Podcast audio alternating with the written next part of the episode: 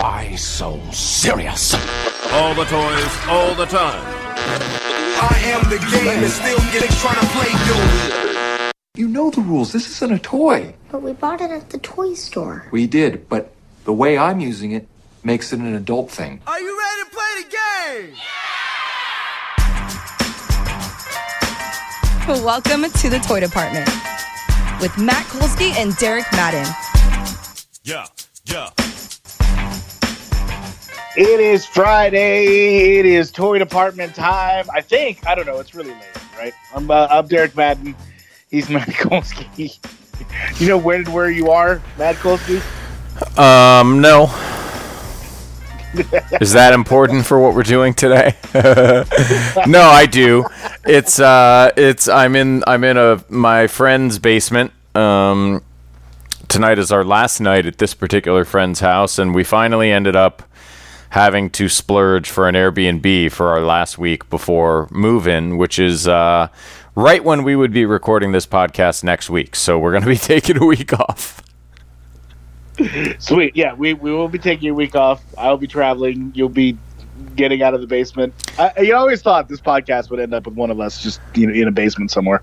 Yeah, I mean, I thought it would be a basement that I owned, or at least someone in my family owned. But here I am in my friend Aaron's basement. Um, it's really, ju- honestly, as as much as I talk shit about my situation on this podcast, we've been very lucky with friends and family uh, helping take care of us, and luckily happening to be out of town at the right times for the last almost two months. Um, and you know, biting the bullet to uh, Airbnb for the last week is uh, it could have been a lot worse. So here we are. And thank you to everyone who has uh, helped my family survive for the last crazy two months. And the next time you and I record a podcast, we'll be in, uh, I'll be in my new house, hopefully. Exciting. I was gonna say you're welcome, but I did nothing, so No, it's true. you did absolutely nothing. That's accurate. it didn't help at all. Nope.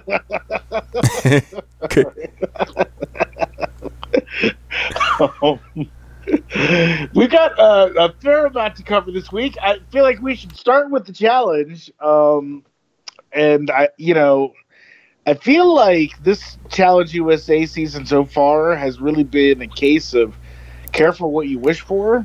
Yeah. Um, at least for me, because I, I feel like I have loudly for the last couple of seasons Yes. of the challenge been, been yelling at people of like, why are you just letting the veterans run this game? And why don't you you have the numbers like you could take these guys out? I'm glad you brought this up. Yeah, and now that's happening, and I'm not sure I enjoyed it.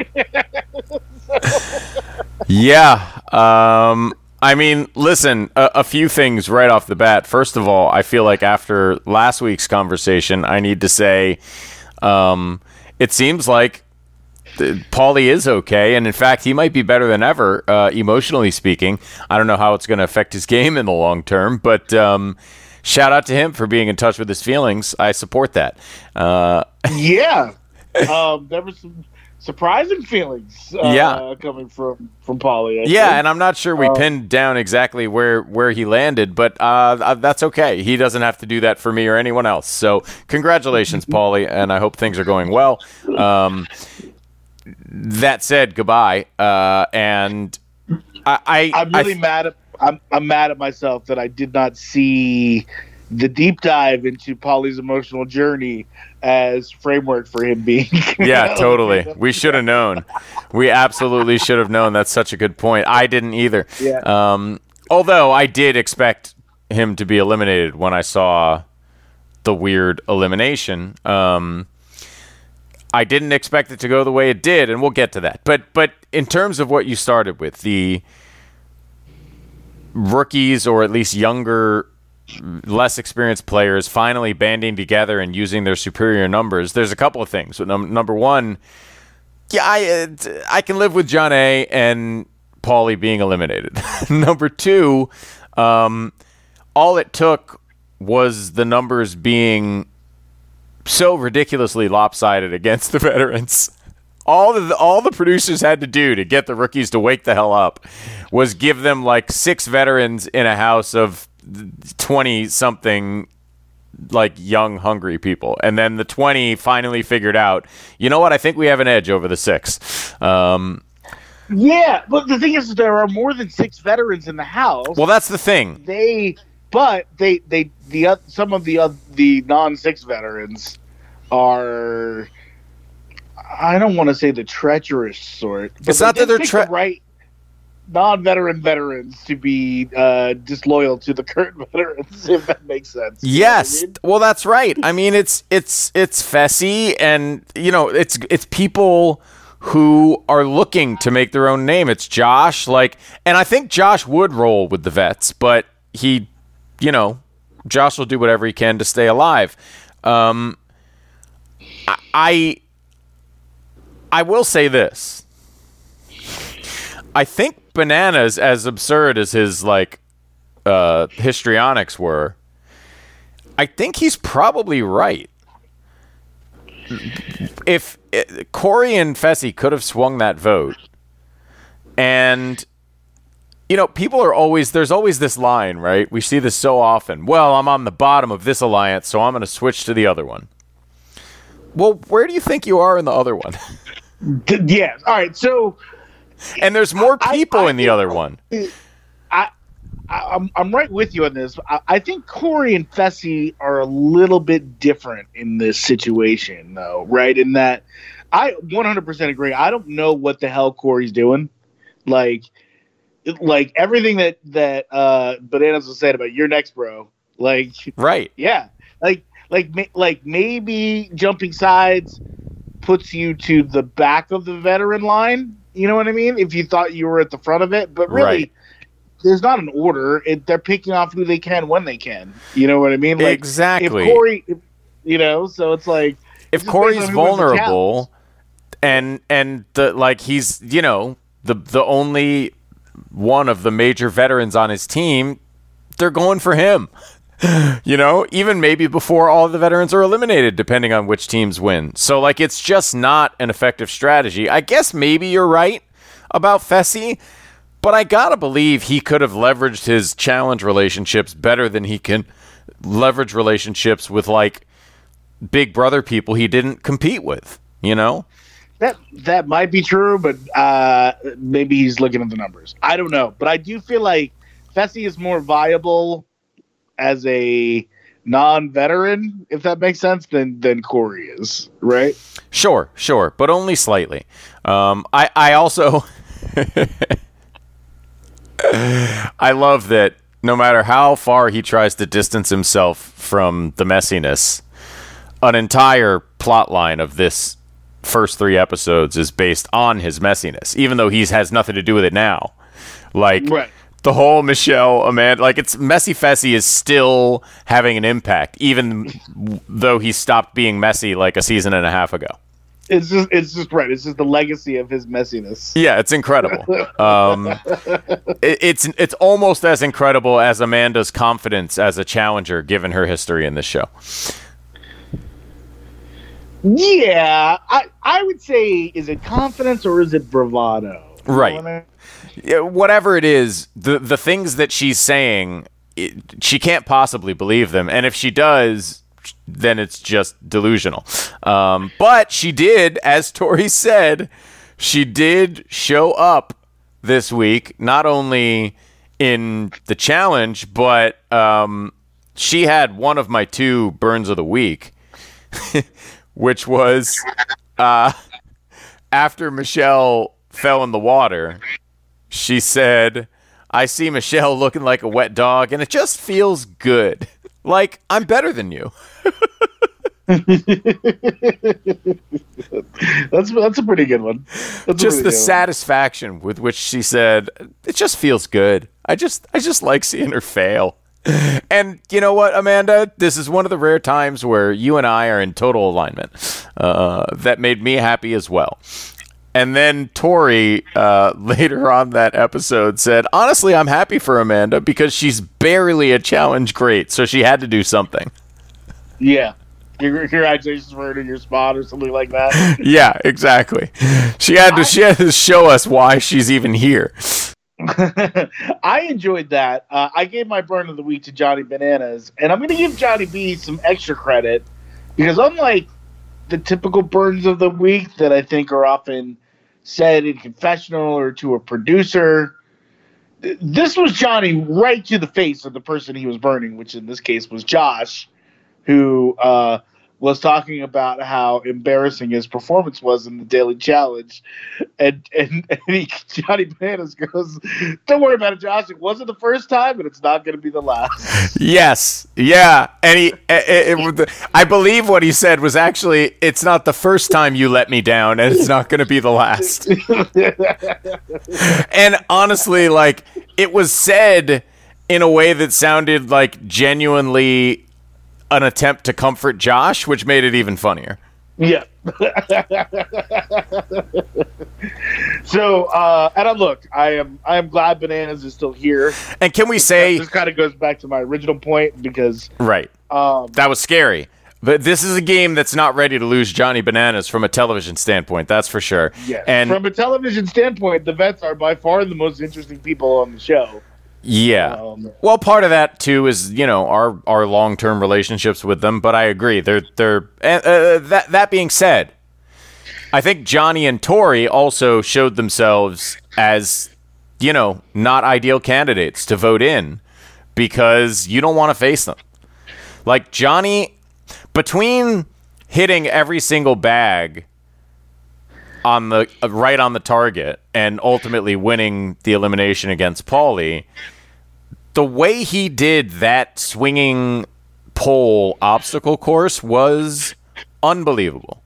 yeah, Like Yeah. every team was struggling, one or two people were getting across, and then all of a sudden he hops up there and he's just on the other side in 30 seconds. And he continues, even at 40 years old, continues to have just a spectacular, sort of unnatural gift for these weird things that the challenge makes you do. It's it's one of the most it, like I don't know that ultimately. Now, look, I'm not comparing him to these people as athletes, but I don't know ultimately that his gift for the weird challenges is any less impressive than like you know LeBron's basketball gifts. Like it doesn't totally make sense, but whether it's you know scraping honey off of someone or tiptoeing across a balance beam above an obstacle course or you know swinging on poles above water he seems to just physically understand these things better than anybody else by a mile yeah. Uh, LeBron is a great example. I was actually say Messi, almost. You know, like Right. latter states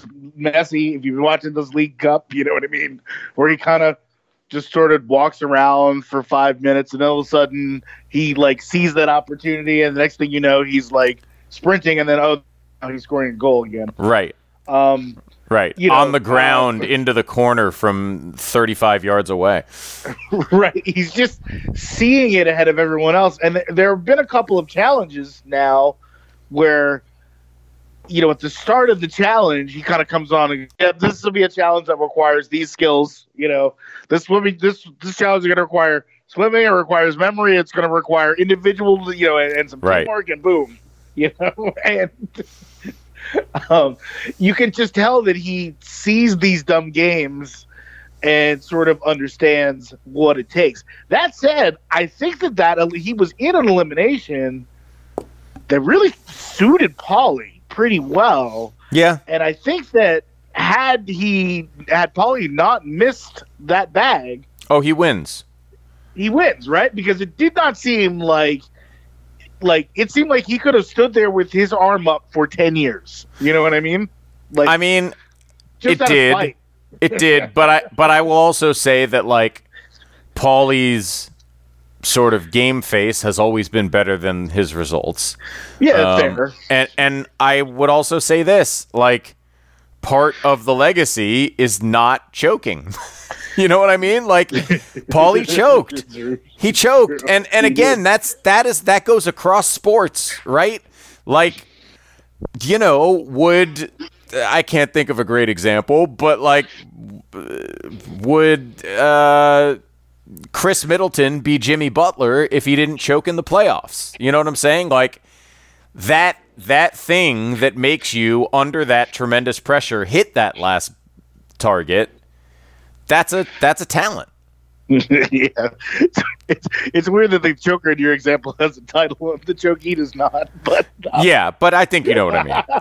but I do know what you mean. It made Yeah. sense. Yeah. um, um, but yeah, I know what you mean, and it's um, I, I I think there's something to that. Certainly with some players, I think Josh might be another good example of that. Yep. You know what I mean? Um, where the ability is there, Uh, I think maybe Fessy is even the best example, right? Because Absolutely. It's a great clearly- example. Clearly, he's had the ability to go very far. I think in every season he's been on, pretty much. Um, and and yet has found himself titleless. You know, so And he basically like something some new Achilles heel pops up every time around and you know, a couple of times you can call it bad luck or a tough break, but if it keeps happening and happening, you start to wonder if it's just kind of part of the athlete's makeup, so to speak. And again, we do it in all sports. It's not totally possible to define in a logical or meaningful way, but I think most sports fans believe that stuff is real. Can I ask you then, along these lines, uh, and I'm sorry this is a bit of a tangent out of Challenge Land, um, but when you look at Joel Joel Embiid Yeah. and you say, like, okay, it's a pretty spectacular set of circumstances Yep.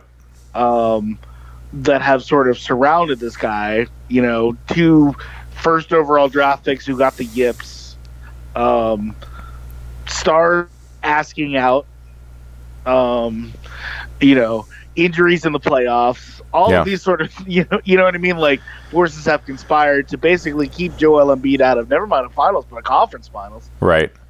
But it's been happening long enough. like, do we start to say that that he's the common denominator in all of it? Well, so it depends which people keep wanting to leave him. You know, Man, I you know, it first of all, it depends which question you're asking. If the question is to me personally, then my answer is I am the sort of fan and analyst who takes all that into account. And for me, I still find it hard to really pin that on the ass of Joel Embiid in the same way that I look back at Charles Barkley and say, tough break, kiddo. You know, like I think he was championship worthy. I think he was a winner, and it just never, the pieces never came together because you do need that luck part as well, especially in team sports. Um, Whereas I look at Karl Malone and think of a choking loser. Uh, so, you know, that is kind of aesthetic, and Yeah. and but and you know, it's not. Karl, Karl Malone didn't get pushed off in you know in Game Six, right? Like, like some of that's bad luck. I tend to agree with you that. But but way. Derek, You know he what I did mean? turn the ball over, leading to that shot. yeah, fair enough. Fair enough. Man, Um, don't deliver on Sunday. Yeah, missed Um, some key free throws. So like I, again, it's pretty aesthetic those judgments, but I'm that's how I like to think about it. When it Think- comes I mean, like, think of the the Kawhi shot in Yep. right in um, brutal. you know in this thing. Like, there's so many moments that could have been like this way or that way. Right. And you know, like on the injury front, there are some injuries where it's like the same knee that's been bothering him on and off and like he's playing but everyone gives him a break and says his knee must hurt. Like that to me I put a little more on his shoulders than the stuff where he like comes down and breaks his face or someone catches his hand at a weird angle and it breaks. You know, like there's just stuff and I, when I make those judgments in terms of whether or not you got the title, I try to take all those things into account, and it's more of a holistic thing. Because to me, the title stuff is only really like the final tiebreaker. Like I should know who's better than who, whether they have a title or not. And you know, the easy go-to example is like no one is saying Rod- Robert Horry is one of the 20 greatest players of all time, even though he has a ridiculous championship count. Same with Steve Kerr, right? No one's like, well, Steve Kerr's got five championships. He's like right behind Jordan and even with Kobe. Um, no, that would be ridiculous. So I, I think it's fine to make that sort of judgment on finer points and decide who's better without using championships, unless you need it as a tiebreaker. And then for me, I take all that stuff into account, which is to say, like, Fessy is very, very good, but Way to bring it back. That's good. That was strong. Yeah, I like I, I I respect Fessy's talent, but I'm not sure he has the thing that will take him over the top, and I make that judgment just by watching him for four or five seasons, whatever it is. I see, and I, I still put. I'm kind of. I'm where I'm at with Embiid, which is if right now, if you asked me, I would say it's probably that he just hasn't had enough bites of the apple, and sooner he's he's good enough. Sooner or later, it's going to go his way. Right, it's more circumstantial than part of his identity. But much like Embiid, uh, I'm I'm I'm wavering that a little bit, and if it keeps happening, at some point I got to point the finger. You know? What Well, I mean? yeah, and as I was saying at, at the beginning, it depends what question you're asking. Because if the question is, will we, a society of, you know, consumers, judge him, then absolutely it's yes. Because that's just how it works. Like, the, the legacy doesn't really differentiate on those things. Once you get 20 years down the road, like, people are just going to count titles once you're a certain level of good. Yeah. And we'll see if he we'll see if he has what look if he pulls it off this season, I think it's going to be an achievement because it seems like at some point people are going to start looking at him. Well, he's I'll done tell a you what. good job of of, of kind of CT and CT laying low so far. You know, He's I mean? doing a CT thing right now, and I will say, even though Johnny made sure to point out that it's Fessy's women who are arguing uh, again, he's doing a pretty good job of, of playing the background. I, I I will also say this: the nature of the hopper makes it such that every single person who is voting like there are going to be enough people with incentive not to put a scary competitor down there, right? That I feel like Tori and Johnny with their performances and just Fessy by being Fessy have a bit of a leg up in terms of not getting thrown down because like if you don't win the daily challenge all it takes is one person to put your name in the hopper and all of a sudden you're in elimination potentially Yeah. so yeah. people are i think reason why Corey's a dumbass. exactly and and i also think like you know something's got to give with the veteran versus rookie thing because the, the producers are not morons like they they know they can't eliminate all of the best characters on the series in the first six weeks or whatever first six episodes so um i think if the strategy of outright picking on veterans continues you know, we'll see twists in the game that accommodate that a little bit. But I, I will also just say, I think Johnny Bananas can affect that right now because defection is is the clear answer to me. Is it? See, that's. I was just about to say that. Like, I was excited for this defection thing when they announced it, but I feel like it's kind of worthless because these alliances are just not very based on these the team colors. You Well, know what I but mean? but if if you as Johnny Bananas go to another team with veterans remaining, you can shift the numbers at least within that team a bit. And and you know, then if you win You have to daily the team was a challenge. Yeah. right. So, but what's the team with all the veterans on it? Well, that's the tricky part. I mean, I think the answer is probably to go to Blue and see if he can rally Corey and Fessy back in. Because if it Tori's on that team, and quite honestly, a, a team with Tori, Bananas, Fessy, and Corey is going to win a lot of daily challenges. Um, so, you know, I, like that would probably be my angle. Wes is so alone on the green team that I'm not yeah, sure. and this is like kind of what you're saying with the producers. It's, it's like a game where Wes has no moves. It's tough. It's not good television. No. Although, like, for a week or two, it's okay because of him trying to make moves and just having, like, rookies and second year players just look at him and be like, no. and his frustration is pretty funny. Are, are we going to get a shot of Alyssa every week talking about how she loves it when know-it-alls get her, their com- while completely being a know-it-all?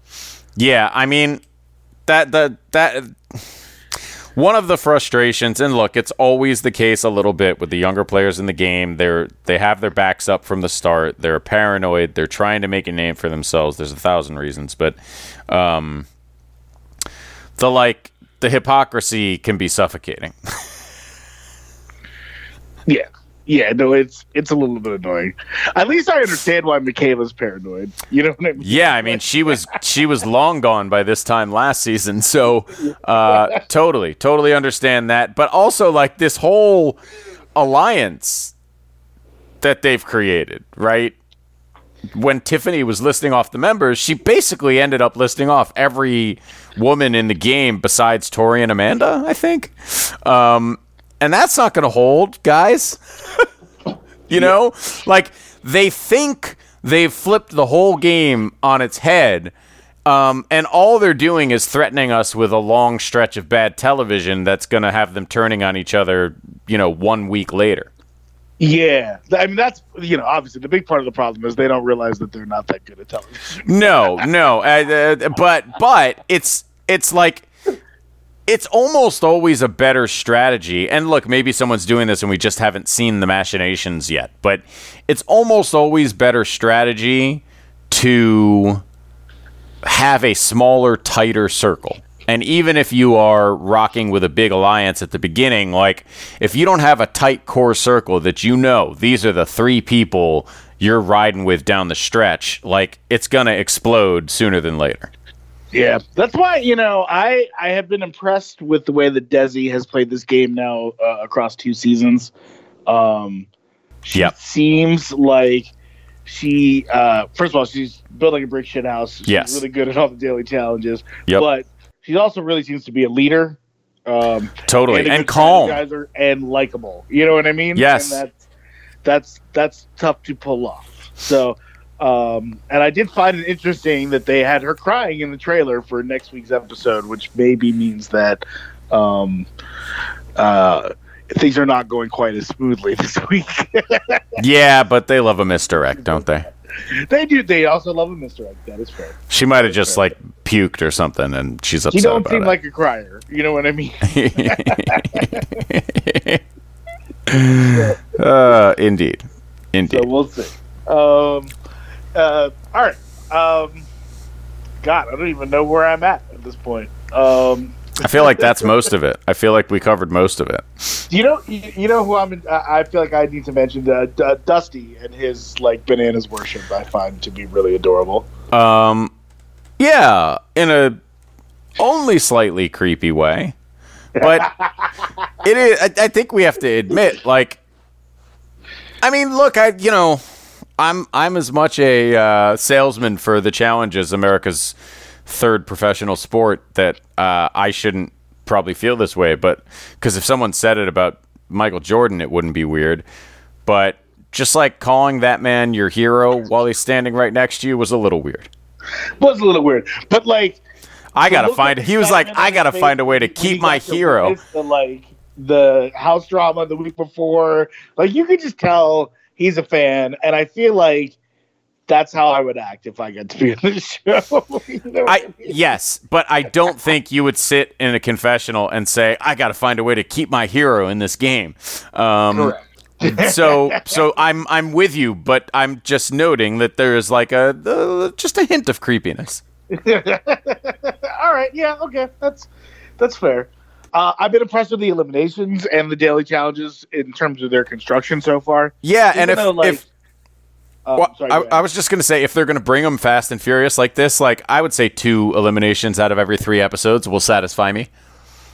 Yeah, yeah, yeah. That, that that's been fair, and I find that like like I don't know about you. A lot of times when the challenges are TJ is explaining the challenges, and there and there's too many steps, I kind of start to glaze over. Right. Um, and that happened a couple times, and yet the, the execution of said challenges I actually thought was uh, very good and entertaining to watch. Uh, Yeah. and it looks like next week we get a, a moving truck daily challenge, which are always Always fun. Great, Always Yeah. fun. And I did enjoy whoever it was. I think it was the guy with the hair. I'll learn their names if they stick around long enough. Um, I think the guy with the hair was like, "Well, I work at a marina, so I know a thing or two about capsizing boats." And it's like, is that Are you supposed to do that at your marina? I, I have to imagine that there are some times when you need to capsize the boat. Yeah, I guess so. I mean, I guess that's true, but it still was a it was a funny way of framing it that like uh, It definitely was a weird flex. I'm a I'm a sailor. Of course, I know how to turn a boat upside down onto its onto its ass end. Um, but he did. And it was he did. He he definitely executed it better than anyone else. it was a very strange challenge, but a, but a good one. You know what I mean? Yeah, totally. And Um, and I I thought like a good sort of uh, you know multi whatever you would call it. Um, they talk about it in in training all the time, but like it tested a lot of different things all at once in a cool way. Um, you know, there's swimming, there's memory, there's the strength and and uh, apparently strategy to flipping over a boat. Uh, all that sort of stuff comes into play, and then everybody on the team has to get involved, and sometimes that means, um, you know, people are swimming with other people on their backs, which is always a I fun mean- aspect. We, we've we've said this a million times, but I like Learn to swim. You can't be a challenge vet and not know how to swim. Amanda in particular, like T- Tiffany's on her second season and she's not a, a swimmer. I'll I'll give her a bit of a pass. But if you keep coming, just learn to swim a little. Learn to swim a little. And Amanda has no excuse. She's been doing this for almost twenty years. Yeah, like like like what's going? I don't I don't get it. I don't I don't get it at all. Um, yeah. All right. Well, I'm uh I'm I'm warming up to this season some, uh, and I do think the producers will hopefully keep a steady hand so that we don't lose all the interesting people by week four. Yeah, yeah. And look, honestly, if Bananas does defect, whether he goes to the blue team and tries to win over Fessy and Corey and, and is on the team with Tori, or if he goes to green and he and Wes are on the same team, I think there's a lot of potential for fun. Right, and hopefully they're smart enough to be spreading around the defect strategy to the other vets. You know what I mean? Yeah, I mean that's really the key uh, because look, when green team loses, Wes is going to end up in there sooner than later. And if he and Bananas both defect to the blue team, then we're really talking. Right. There you go. Also, by the way, we have not mentioned her name. She's no longer with us on this show. We love Jonna. We we respect Jonna's performance, but we saw why I made the point in our first discussion to say that I can't, in good conscience, rank Jonna. with or in fact very close to Tori. yeah, you're. Um, I I did uh, particularly think how much you would you were enjoying that elimination. It wasn't even a matter of enjoying. Again, respect for Jonna. She did everything she could, and she could not do anything because Tori is a beast. And like, yeah, well, does Jonna? ever said like Jonna is the strongest girl player? You know, Right, but what I'm saying, Laurel would have done the same thing to her. You know what I mean? you're correct. But I didn't. I wasn't ranking Tori ahead of Laurel just yet. But but I think the thing about matching up Jonna and Tori is like anything physical, Tori's gonna kill her, and anything not physical is like Jonna has an edge, but it's not that dramatic. You know what I mean? Like there are there are aspects of this game where Jonna is better than Tori, but not as dramatically, and they're not necessarily as critical parts of the game. So love Jonna. I would say I would say she's pretty big edge in puzzles. Yeah, yeah, which but like, big part of this game. but Tori's not like Kellyanne. You know what I mean? Like she's not a puzzle. She's awful. Right. No. So th- that's all. And and I also legitimately think like th- there are no other women in this house, with the possible exception of Desi, who have anything for Tori from a physical perspective. So. You know, even if they're targeting her on a regular basis, she is not going to be an easy out. Yeah, I think you know. I think you might be right about that. There are not a lot of bruisers. Uh, No. among the women. No, there are not. All the sort of Exception does it. Yeah. right, all the women that we would think of as like the real bruisers are are not here, basically. Yeah. Um. Yeah. Well, Let's go, Tori. It's my girl. I do. It would be kind of cool, like you know, if it winds up that they keep throwing the veterans in and the veterans keep coming back. Um, you know what I mean? Yeah, I mean, I think out a way to get it not veteran against veteran. That's what it is. The key for the veterans at this point, and they did a decent job. I mean, Monty had a lot of balls in the hopper, but again, the hopper can can get you. Uh, You just need one in there. Um, I, I I do think the key for the early part is going to be just trying to keep it at one veteran in there, right? Like you're you can survive because the veterans are gonna, on average, be the favorites in most of the eliminations. But if it's veteran on veteran a couple more times, it's too late. Yeah. I don't think it's occurred to the the newer players that the veterans are favorites in any elimination against them. Maybe not. Maybe not. Yeah. But haven't, uh, heard, haven't heard anyone mention that. yeah, it's not. Uh, it's not a great situation for them in that respect. But they do have three times as many people, so we'll see what happens. um, all right, so we move on to the culture portion of the week. yeah, that was a good meaty challenge conversation for the people.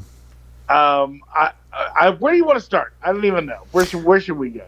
Uh, well, um, do you want to? Do, do we want to transition into something po- a positive review or a negative review? I think I only got one positive review left. So uh, let's start with They Clone Tyrone, which I assume is going to be a positive review for you. Yeah, you didn't like it. I did not like it. No. Just it was just too much conspiracy nuttiness, or what? yeah, it was just a little, a little, a little too nutty for me. I mean, look, it's a silly movie. It's it's a satire. Um, it's it's obviously a, like the premise is largely absurd, although it certainly I think hints at some uh, worthwhile themes. Um, but for me, it was just fun. Like John Boyega was doing a weird like hood straight man, and I thought he was really good. Jamie Foxx was on tilt, and I just loved it. And Teyonah Parris too, for that matter. The two of them were just on tilt for an hour and forty five minutes, Yeah, and Teyonah Parris, I thought was the best, the best part of it for sure. Um, yeah, I mean, look, going for it. Jamie Foxx w- was doing a very specific and very over the top thing, but I I enjoyed it and and Teyonah Parris has a relentless charm and, and just like that was enough for me. Was this a great movie? No. But I do actually think it's better than most of the stuff we've watched on Netflix lately. well, that might be true, but it Might be a low bar. As we've discussed, yeah, fairly low bar.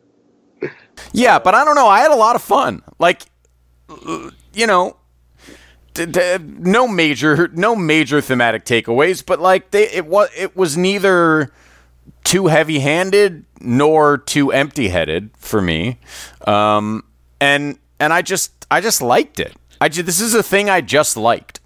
Yeah, no, and I thought you would. that's, Yeah. that's why I started with it. and I didn't hate it, but for me, it was just a, a, a little bit uh, too absurd. It was a little bit. What are we doing here, guys? Like, what is this? What is this for? You know what I mean?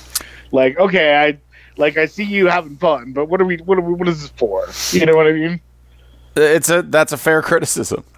I don't know that it's for a whole hell of a lot, um, but it was. It, it, you know, I don't know that I've seen that goofy idea before necessarily. And again, it does like. I mean, it's not delving too deep into the like uh, classism at, and and racism that's kind of at the heart of the premise, but but those those things are present in the satire, and I think it's effective in that respect. Yeah. I don't know. It just felt like a, a little bit like watered down uh, version of what Boots Boots Riley's been doing. You know what I mean? I think that's fair, but I think that probably gives it a broader appeal, generally speaking. Yeah, maybe. Maybe. And and and honestly, I guess maybe what I'm saying is like, I'll take a watered down version of what Boots Riley is doing over a decent amount of other things. that might be true. I mean, well, so what did you think then of Asteroid City? Because I had a sort of a a, a similar uh, complaint and not complaint. I look, I uh, I really enjoyed the Wes Anderson movie. You know what I mean? And and we're certainly getting the Wes Anderson movie here generally. Yeah, Um, I think you know, the huge cast of you know giant names, and- remarkable and cast the quirky setup, and the the you know models. yeah, the So many models. dialogue and the weird technology and and, and the, just the general tweeness and all of that is it's all there. Yep. The best Wes Anderson movies, and I think Moonrise Kingdom was probably the last one that I really like, re- thought was really really good. Yeah. Just have so much heart, and I felt like this movie. uh all of its quirkiness really detracted from any kind of emotional resonance of the story, which is you know essentially you know these romances playing out among I don't know this alien situation. like, but you know the whole like it's a play, but it's a you're watching a movie of or Yeah. What was that? Why? TV show. About Why did we do that? It's cutting. yeah, like. I just don't. Why, why? I don't get adding all of this distance. That whole know I mean? thing felt like a, an excuse to make um, uh, the, the great actor Bryan Cranston uh, talk funny. I don't, I don't know what that was about, and I like this to me was just short of a satire of a Wes Anderson movie, like an overly precise satire. And I guess I think the phrasing you used at the beginning of this discussion, the Wes Anderson movie, has become a little too true. Like, listen to this list Bottle Rocket, Rushmore, The Royal Tenenbaums, The Life Aquatic, The Darjeeling Limited, Fantastic Mr. Fox, Moonrise Kingdom. Those are his first seven films. And I think you could argue that while there was a Wes Anderson style, they're all very different movies. The last Yeah. four, The Grand Budapest Hotel, Isle of Dogs, to be fair, is like animated. The French Dispatch, Asteroid City. Certainly, the three non animated movies, I could easily confuse parts of them in my head with others. None of what happens in any of them seems to matter much, even to the characters in the films. And it's really just it's it's become a thing where the style has overtaken the actual film so much that I don't even really know what it's about or what we're doing here. Now, is it is it in many ways beautifully acted? Yes. Are the sets impressive and interesting and and cute? Sure. But but I think there's just diminishing returns on that style. So like I almost feel like his career is backwards. like you would think he would come out of the gate repeating style without paying enough attention to content and in fact it seems to be the opposite. Yeah, it's almost like he's devolving. Yeah. Yeah, and I find it frustrating because when you think about the Royal Tenenbaums or the Life Aquatic or or Bottle Rocket, like there's so much character to the characters. There's so much development and and caring about the people is a huge part. Like the ridiculous people he makes you care about in the Royal Tenenbaums, it's a it's it's an achievement. And I just literally couldn't have cared less about the characters in this movie. no, all of whom are played by brilliant actors. Brilliant actors. At some point, I was like in my head trying to think about how many like Oscars are in this cast. Oh my god, yeah, ridiculous. Yeah. And it's not like I have any complaints about the acting. It's just it it seems like an empty shell of a Wes Anderson movie at this. And it and it that has been the case for the last few tries.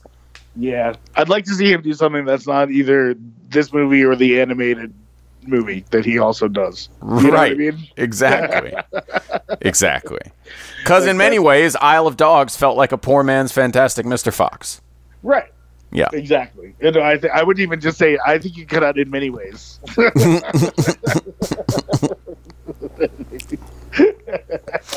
entirely yeah that's probably accurate um, so you know and that like i think for uh, two people that have a great deal of respect for wes anderson and have really enjoyed some of his work it's disappointing I, I would agree with. like it's not a terrible movie but it's disappointing Um.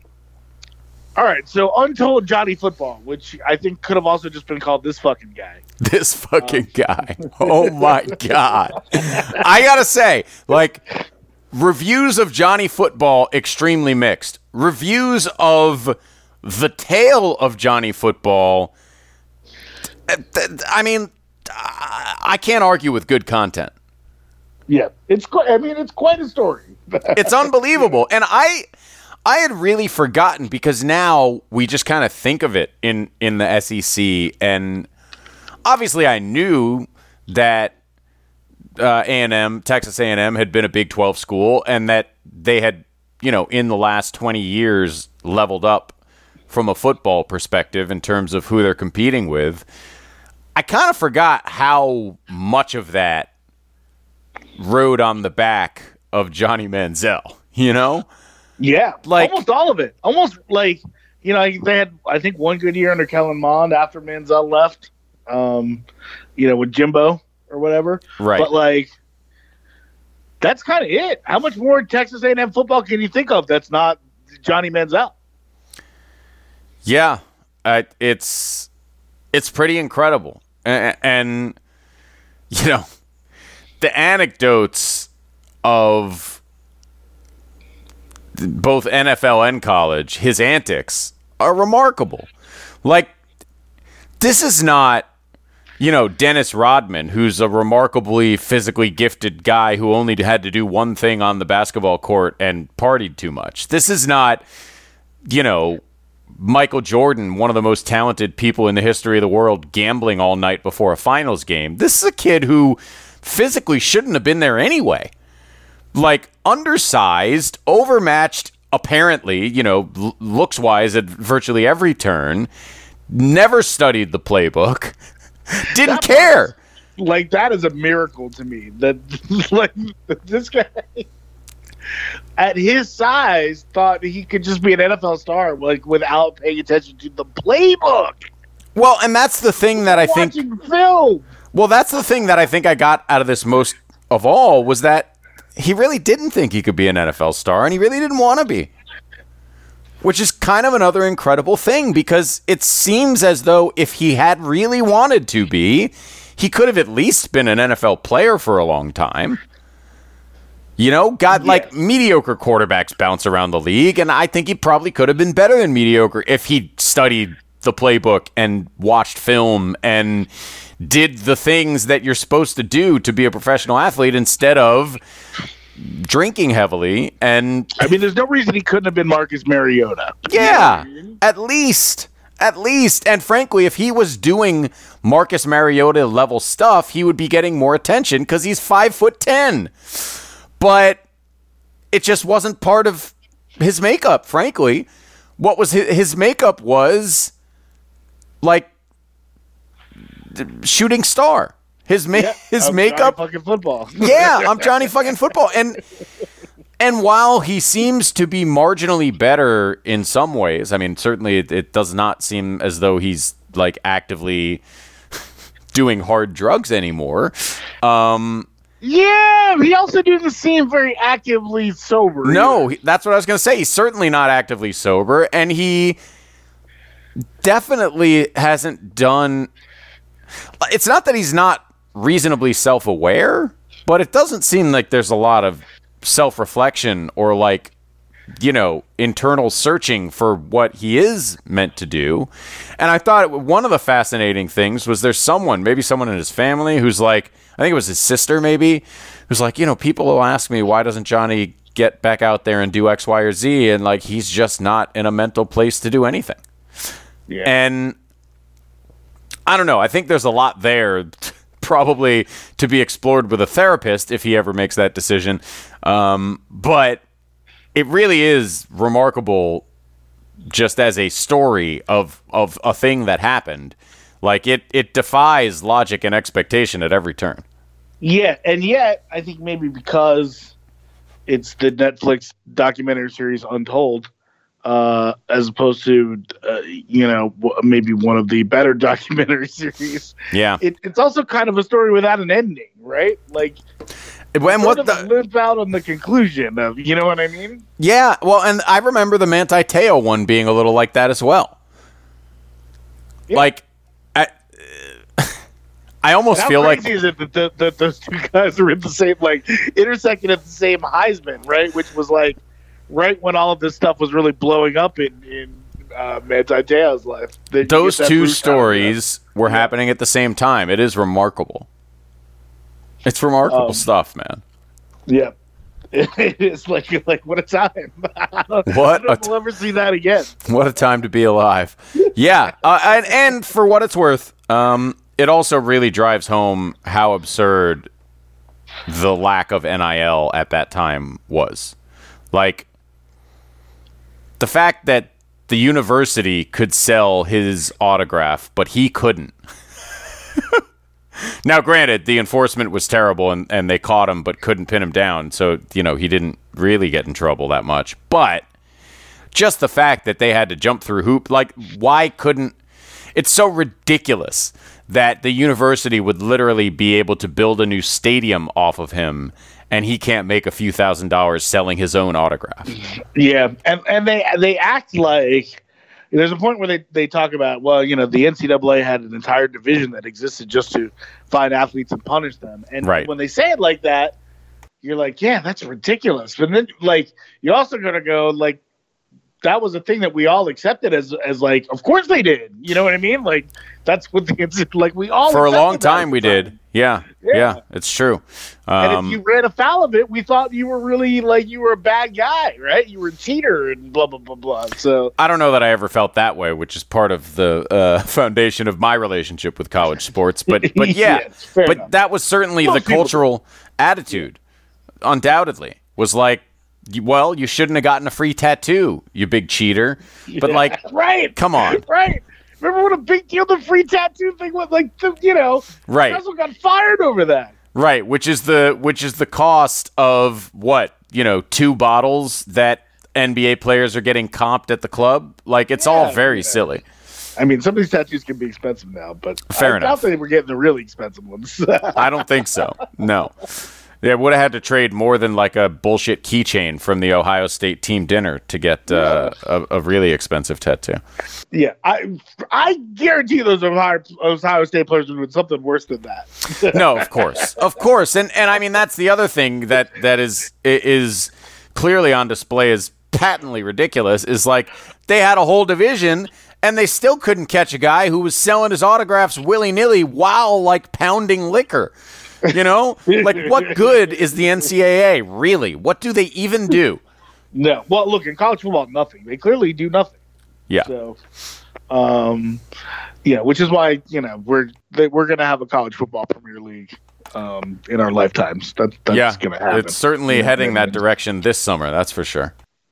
Yeah, well, and you start to, uh, you know, I don't know if you saw the story with the, the Fri- uh, Florida State talking about, con, you know, teaming up with a private equity firm. It's that kind of stuff, you know, to pay their way out of the ACC, essentially. Um, Yeah. like it's that kind of stuff that I think you're gonna is gonna start to get supercharged into it and gonna lead directly to this. Probably with, I would say, within ten to fifteen years. I think. So, Yeah, I mean, there's just a lot of logistics to work out, but I, I am in full agreement with you that that's the direction it's heading. Um, and yeah, it's uh, Lord knows none of it has anything to do with school. No, but you know what? Like, it would be cool if college football made itself the first American sports league to have relegation. right. It should absolutely have that, right? Yeah. Like part of this whole thing is that they should be, you know, three teams that they pick up from the lower leagues every year. Right. You maybe have 25 or 30 Premier League teams, and then, yeah, three to five turnover every year. That would be exciting. And think of how incredible it would be for the, the, the universities that won the second tier and got to move up the next year. Like, that would be madness. It, would be. I think it would be a lot like what you see in the Premier and the Championship now, where like It's a lot of the you know, same most teams. of those teams wind up going right back down. Right, but, right.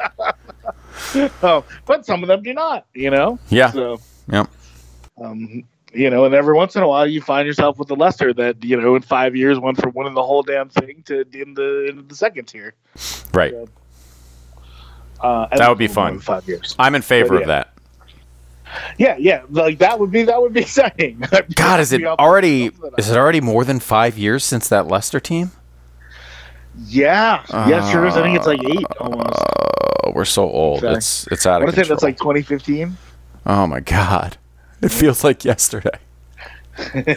I remember that that like run up down, you know, towards the end of the, that season so vividly, and that was a really long time ago. I remember it well because I won. I won quite a bit of money on it. Nice, nice. By the way, nice opening week draw for Chelsea. Added two expensive defensive midfielders. It's all coming up blue, baby.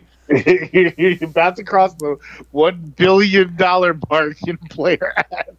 Yeah, I read a fascinating article about how they're, uh, you know, skirting the fair play rules to make it all happen. Well, ironically, um, and now we're I'm really getting into the weeds now, but ironically, uh, the fact that they crashed themselves out of the Champions League is a big help because they're Yep. not subject to those rules. Yep, don't have to follow UEFA rules. And then also, like, the other part of the strategy is all of these, like, 19, 20, 21 year old guys are getting seven, eight year deals. um, which is risky, but I appreciate going for it and taking your shot at, at like young players you believe in because this year's team is going to be so much livelier and more exciting than what I watched uh, over and over again every week last year. Don't get me wrong, I, I think they've improved quite a bit. Um, but If Reece James do- could stay on the field, that would sure help. I do find it sort of funny that part of one of the huge lessons of last year was that they had way too many guys, and they solved that problem by just going out and buying a shitload of guys. Right. Somehow, none of whom, it, well, I shouldn't say none of them because one, one of them is only one of them is the striker, which is the place that they were obviously really missing somebody. So, Yeah. um, Yeah. so yeah, great job. well, kind of. I mean, are you counting in Nkunku in that? I, you know, I am not counting in Nkunku, who I love and I think is great. Um, He's maybe not a striker, but he play a striker for them. But he's also he's right. definitely not a classic number nine kind of striker. No, but he, he's- he can easily be a ten if uh, you know in a different system. You know what I mean? but he's much closer to that than Kai Havertz.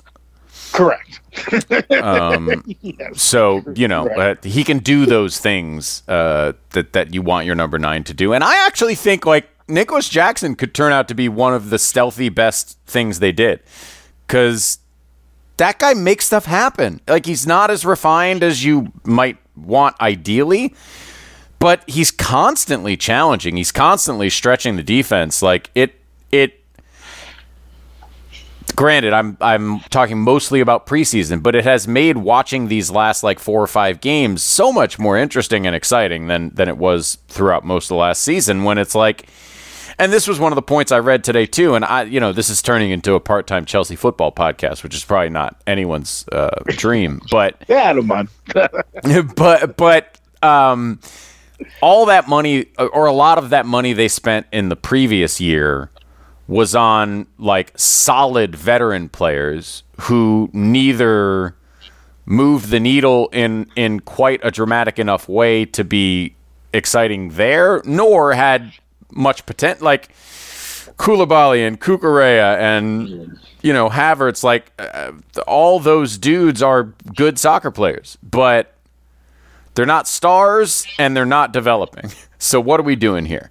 And at least Yeah. here, even even if there are some tough Although results, I will say Havertz was that guy when they bought him. yeah, People just don't think of him right now because of the stint that he had at Chelsea. But the guy they got from Leverkusen was, yeah, you know, up and coming, 22, 23 year old, you know, with lots of promise. So. and, and in his defense, like when used properly, I think he's quite a good player. Um, they Well, just that's the thesis this year. Yeah. so we'll, we'll see. We'll see. They just they just didn't do that. Um, and like as annoying as I find Cucurella, like I, I thought Koulibaly was perfectly good, J- just like not necessarily the sort of player that a clearly rebuilding organization should be rebuilding around. And I think they got that much more right this time around, investing in a handful of players, basically starting with Enzo, but Mudryk and uh, certainly Caicedo and Lavia and uh, Jackson and Nkunku and uh, you know there's just a laundry list now of 20 to 23 year you know 19 to 23 year old guys who certainly have star potential and that is exciting to watch. and we'll and we'll continue to get better. And obviously, that's a big part of the theory behind Arsenal as well, right? Is that Right. you know that like obviously they've been spending a lot of money, um, and and adding guys, but the, also the guys that they have, you know, the expectations that they will continue to get better and better, and some of them are pretty frighteningly good as it is. A- and and look, I mean, you look at a guy like Saka, and that's already the trajectory he's on. Certainly. right, right. So and you know Martinelli as well, and, and Odegaard, and Oh uh, God, Martinelli Saliba does. and- Martinelli does some things, man. That, that- uh, he's very impressive, and and you know I think Chelsea have certainly seen what the results of that can be with Reece James whenever he's on the field. Um, So fingers crossed, and hopefully he's back soon because God, he makes such an incredible difference. I mean, they've protected themselves better now for his don't like his absence. sister really. Oh my gosh, she's something else too. Yeah, that uh, have we ever had a better brother sister athlete combination? I think Reggie and Cheryl Miller is the is the like That's pro- that's still got to be the gold standard, I think. yeah yeah probably. But boy, like two national team soccer players for a country as competitive as England. I don't know that Reece is as much of a star within the England team as as his sister is, but it's a lot of talent, man. It's a is talented it is a lot of family. talent. They and they could both be Chelsea captains, I think, at some point. So Yeah. that's, that's pretty crazy too. Yeah, that's a cool story. Yeah.